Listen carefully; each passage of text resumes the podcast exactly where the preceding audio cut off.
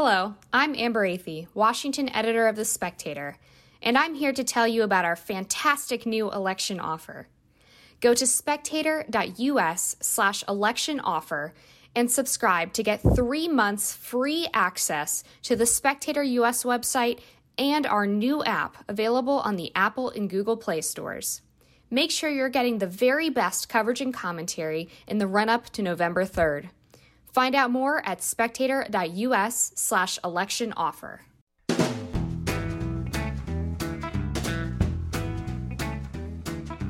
Hello and welcome to the Americano podcast. This is an election year. Will Donald Trump be re elected? What is going on with the Democrats? And has America gone even more crazy? We'll be discussing all of these things and more, more than once a week, because we don't feel you have enough Americano in your life. I'm delighted to be joined by the Spectator's Dominic Green, who has just written an interview with Secretary of State Mike Pompeo that will be going live on the Spectator's American website tomorrow. And it's a very broad ranging interview in which you discuss the sort of philosophy of Mike Pompeo, at least as far as international relations is concerned. And I think it's fair to say you're you're quite an admirer. So you're no sycophant, Dom, but it comes across that you are quite impressed by how Pompeo, as you put it, turns Trump's instincts into reality. Well, hello, Freddie. And I have to say, I did think uh, Pompeo came across as extremely intelligent and also very good at balancing the two impulses, uh, as Henry Kissinger called them, the two impulses in America's uh, dealings with the rest of the world. And one of them is the idealistic impulse, the one that says the United States is a new and different venture and therefore has a moral obligation to export its values. And the other is the traditional, very hard headed, realist view of interests and alliances and how basically to obtain security and uh, good export and import terms for your businesses. And these, of course, as we've seen, are frequently out of balance in American foreign policy. The Bush administration in the early 2000s entered disastrous wars for the first motive and failed uh, to salvage anything really that would service the second. And the Obama administration didn't do much better. So I do think, and as we know, the Trump administration does not receive the credit it deserves for what it's achieved in terms of balancing its foreign policy, and Pompeo has played an absolutely key role in that. He's sort of united in a way, let's call it a neoconservative wing of Republican foreign policy thinking with the Trumpist outlook on the world by pursuing Trump's efforts to get out of Afghanistan and the Middle East, while also conducting rather a hawkish diplomacy towards Iran, and by also standing up to China, he seems to have uh, tied a fairly impossible thread through Trump's foreign policy. Yes, these are two impulses which are really completely at odds with each other in a way. And if you look at the neoconservative period, it's similar to that of the Woodrow Wilson idealism and so on, and the way that that jumped very quickly back into isolationism uh, immediately after the First World War. It's extremely hard to keep a balance between those two things if events intercede. Theoretically, it can be done, but of course, the reality is such that if a serious crisis arises, then you effectively have to make a choice between principle and reality. And my impression is that Pompeo will lean more towards reality. Now, reality, as it's understood, of course, is, is something else that can be talked about. There are those who would say that his approach to Iran is quite unreal, that it's unnecessarily hostile, and you know that the Obama era position could be actually revived even now. What is interesting, I think, in this election that's happening at the moment is that Joe Biden is is lining up with Trump when it comes to China. That the China policy seems now to be almost a consensus across the parties, and that's therefore a balance that can hold for a while longer. Pompeo calls it principled realism. Do you think, when it comes to China, and in a lot of the interviews is about China, do you think that the Trump administration, it's fair to say, has demonstrated principal realism in its approach to China? I think it's demonstrated a very realistic understanding of Chinese culture in a way. The long term ambitions of the Chinese state now are firmly rooted in Chinese civilization. And I think, compared to the idea that the rest of the world will, if given enough stuff, become American in some way, I think compared to that, that's a very, very realistic way of approaching it. The principle that they've tried to bring in is the one that serves American workers, American companies, and an American led system. And this is why in the interview he starts talking about intellectual property. And we're used to all kinds of discussions about flashpoints here and so on. But intellectual property, which is one of the key parts of, the, of how the modern economy runs, the United States made sure that Singapore, the chair of the, the UN panel concerned with intellectual property rather than China's candidate. This kind of thing shows a very realistic uh, understanding of what's at stake and how to do it. The difficulty is that the Trump administration has been more coherent in its foreign policy than in the other half of the equation, which is how to turn these things into domestic policies that work for American workers and industry. Well, that's not really Pompeo's department, but he's. No, no, not at all. he talks a lot about China, and he, I mean, he says uh, he was a China hawk before it was cool. No, before before it was conventional, which obviously it is now. But so this is clearly something Pompeo has felt for a long period of time. The the, the China threat needed to be countered. Well, Pompeo's background uh, is military, aviation technology, and latterly, of course, uh, director of the CIA. It's the kind of path to the State Department that uh, would have focused his minds on the security aspects of the China relationship more, perhaps, than the economic advantages to be had. It's true that the domestic aspect of it isn't his concern well, yet um, the the possibility of a Pompeo run at the presidency is something which is often cited. It was noted when he made his speech to the Republican convention from Jerusalem that this was a very good way of signaling to the evangelical voters, which are crucial if he's if he's to get the nomination, that he's their man. He strikes me as somebody who could actually go all the way. And do you think his foreign policy outlook is rooted in his evangelical faith? That is a very good question. It's rooted in it, but how far the branches go is another question. And and there is a convergence between his evangelical faith, I mean, very clearly visible in, in his concern, say, for Israel, with wider and currents in American history. For instance, the, the Christian tone of public life, which is not something which has entirely disappeared yet, despite recent decades. There are powerful forces in American life which I think Pompeo, by being and Christian is probably closer to than the, the historic Washington type who may see everything purely in terms of uh, secular power and, and uh, the gaining and losing of, of government position. Well, I thought it was very interesting when you asked him about the Thucydidean trap, political scientist Graham Allison's book, Destined for War, which discusses the idea that it's inevitable that there is a conflict between China and America as China rises and America declines. And he says, I'll quote him I studied Graham Allison when I was a cadet at West Point many, many moons ago. I admire him. He's just wrong. He's just wrong. The fundamental assumption that he has is that the United States is a declining power. It's just false. The United States continues to rise. We continue to improve. We continue to innovate. It continues to be the place people want to come to study, where people want to come to learn.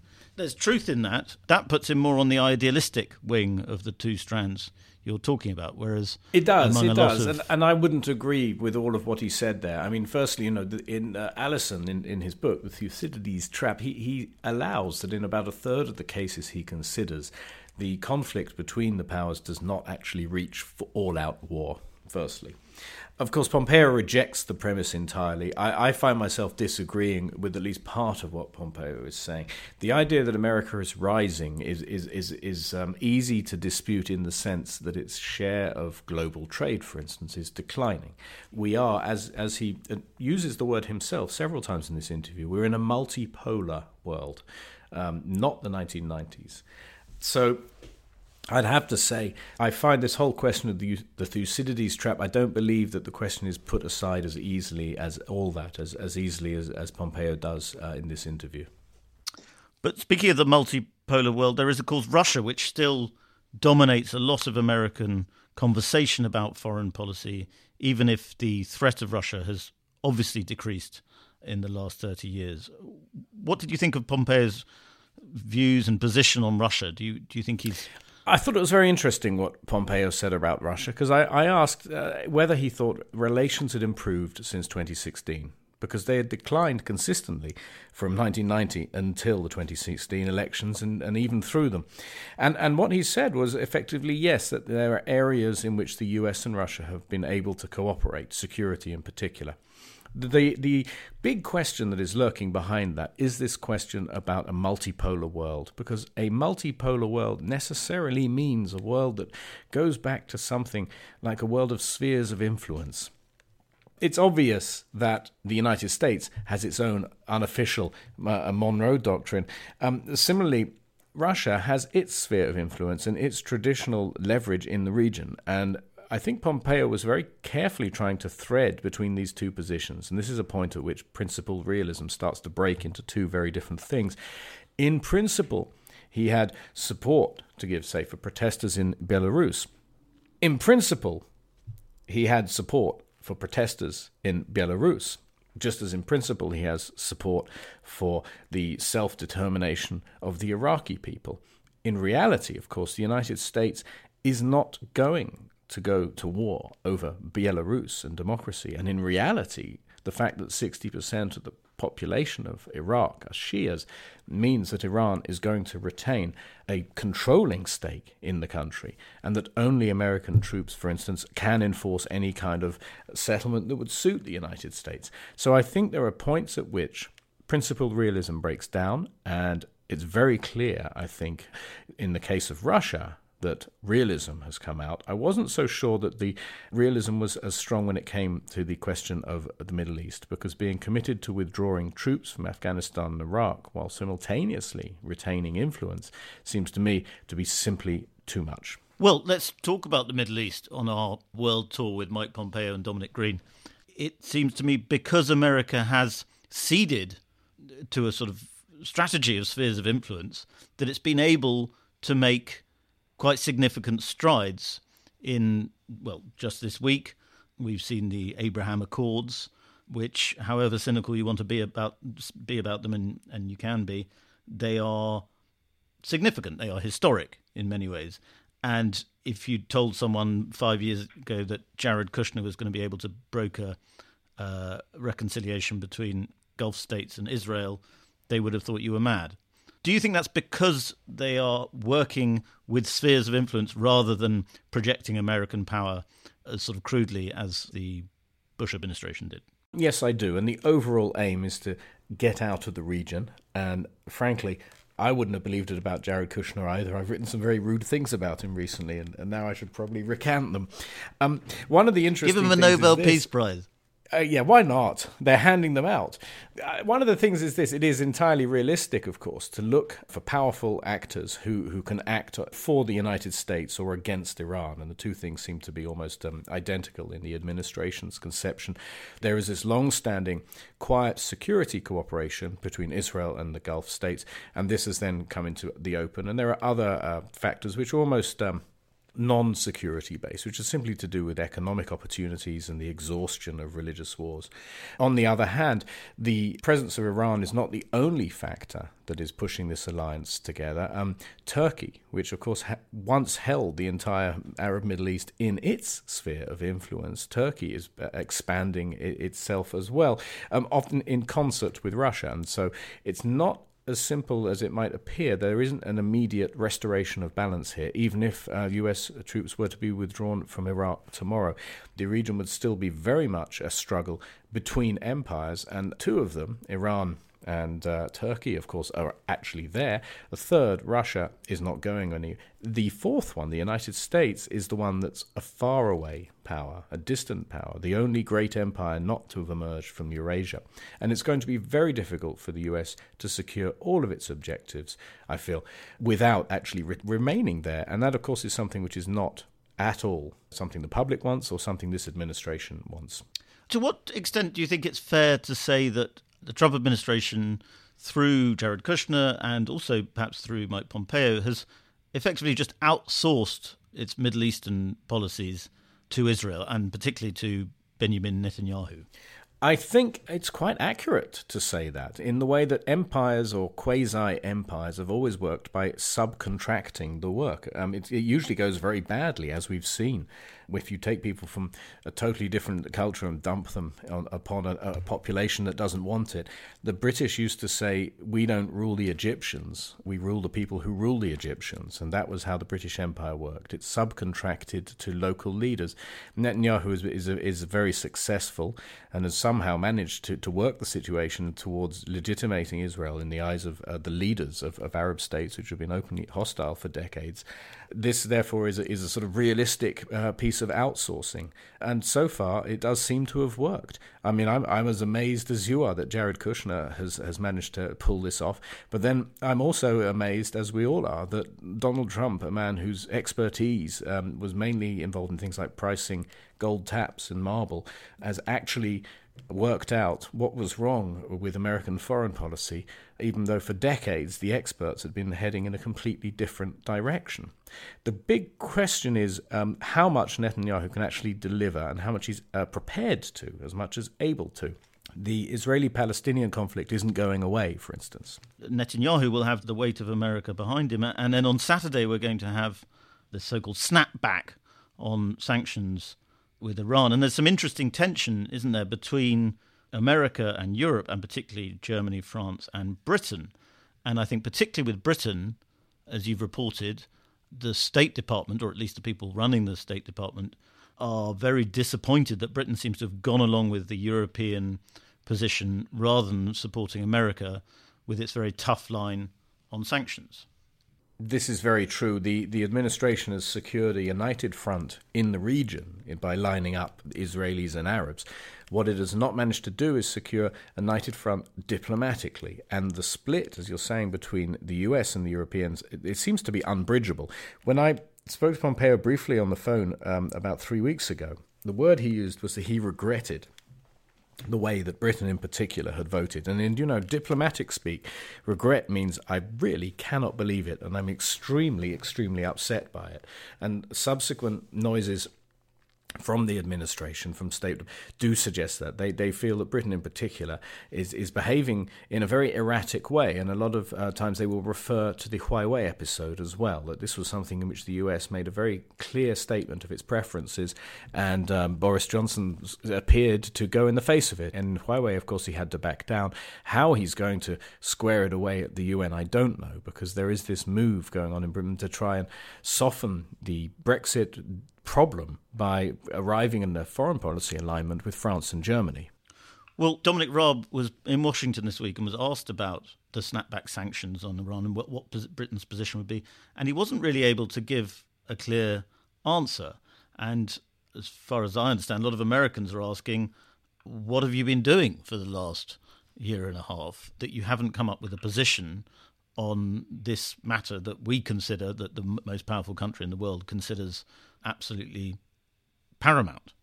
Yeah, well, they haven't. They've been hoping that it would go away. That um, the the one thing I think everybody in the West agreed on for a long time was that the Iran question could be kicked as far down the road as possible without conflict, and that that would be the optimal uh, answer to this, and to wait out the regime, basically, to hope that there would be some kind of, of peaceful transition. And that, uh, in my mind, still may, may, remains the only sane option. The problem is, I feel that COVID 19 has been a sort of multiplier of all of this, that the economic attraction of working with the regime in Iran and the export economy of Iran is closely controlled by the regime. It's not really easy to separate the two. The economic attractions of that have now been rendered so great by the need to restore the economies of the West in the wake of the pandemic that I get the clear impression that Germany and France certainly, and perhaps Britain as well, would actually prefer the risk of antagonizing the Americans and instead getting the profits of that, especially if Joe Biden wins on November the 3rd and a different Iran policy becomes the American policy. Do you think that Pompeo's view of Iran is, if not simplistic, a little bit too much of a caricature of what Iran is? Yes, you know, yes. He, everybody he, says the biggest state sponsor of terror but that's not all Iran is. No, he was um, described China as the Chinese Communist Party, and he describes Iran in similar terms. And of course, in both cases, we're talking about discrete and very old civilizations which have their own vocabulary diplomatically, politically, socially, and are very flexible in dealing with challenges. I mean, that's how you become an ancient civilization: is you have more than one string to your bow. And so often, the the very bullheaded, direct American approach is something which bounces off or can or can be deflected in a way. And we've seen this in both cases. Iran has has played a very smart game uh, with limited resources uh, in the same way as North Korea has, for instance. And it's true. They, the taking the attitude of outright hostility and aggression does, in a way, force moderates to side with the extremists, in that you're with us or against us. And that is the great risk that if it comes to the crunch and you pick the principle or you pick the realism, that actually you're also damaging the forces that you would hope would side with you. If Biden wins in November and we agree that Pompeo has made substantial strides in foreign policy. How quickly could it all be undone? How quickly could a Biden administration undo everything Pompeo has done on Iran? We talked earlier about China. We think that it's a sort of bipartisan shift now, but the Middle East strategy could could unravel quite quickly, presumably.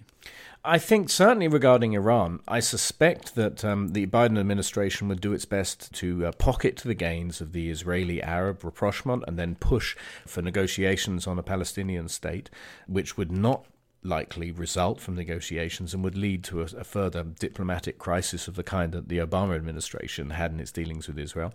With Russia, it's it's hard to tell in that there may well be a lot of polemical anti-Russia talk. I mean, last night on on uh, the town hall that was um, televised here, Biden spoke of Russia in harsher terms than he did of China. He, he, called China a competitor, but Russia he described as an adversary. And of course, the Republicans and most people would have it the other way round that actually, no, China is the, the adversary power here. Russia is competing in a manageable way.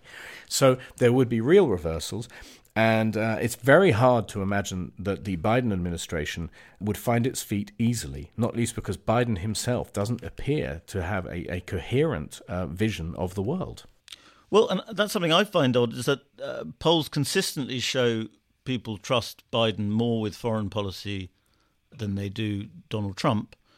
But I mean, it seems to me the Trump administration, I one can criticize it a lot, but they seem to have a clear idea of what they're trying to do in foreign policy, whereas Biden's approach seemed to be a sort of default to the pre-Trump settings, but not actually try to change much.